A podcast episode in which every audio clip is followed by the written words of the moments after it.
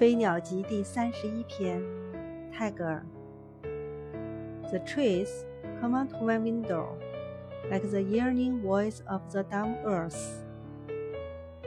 绿树长到了我的窗前，仿佛是阴哑的大地发出的渴望的声音。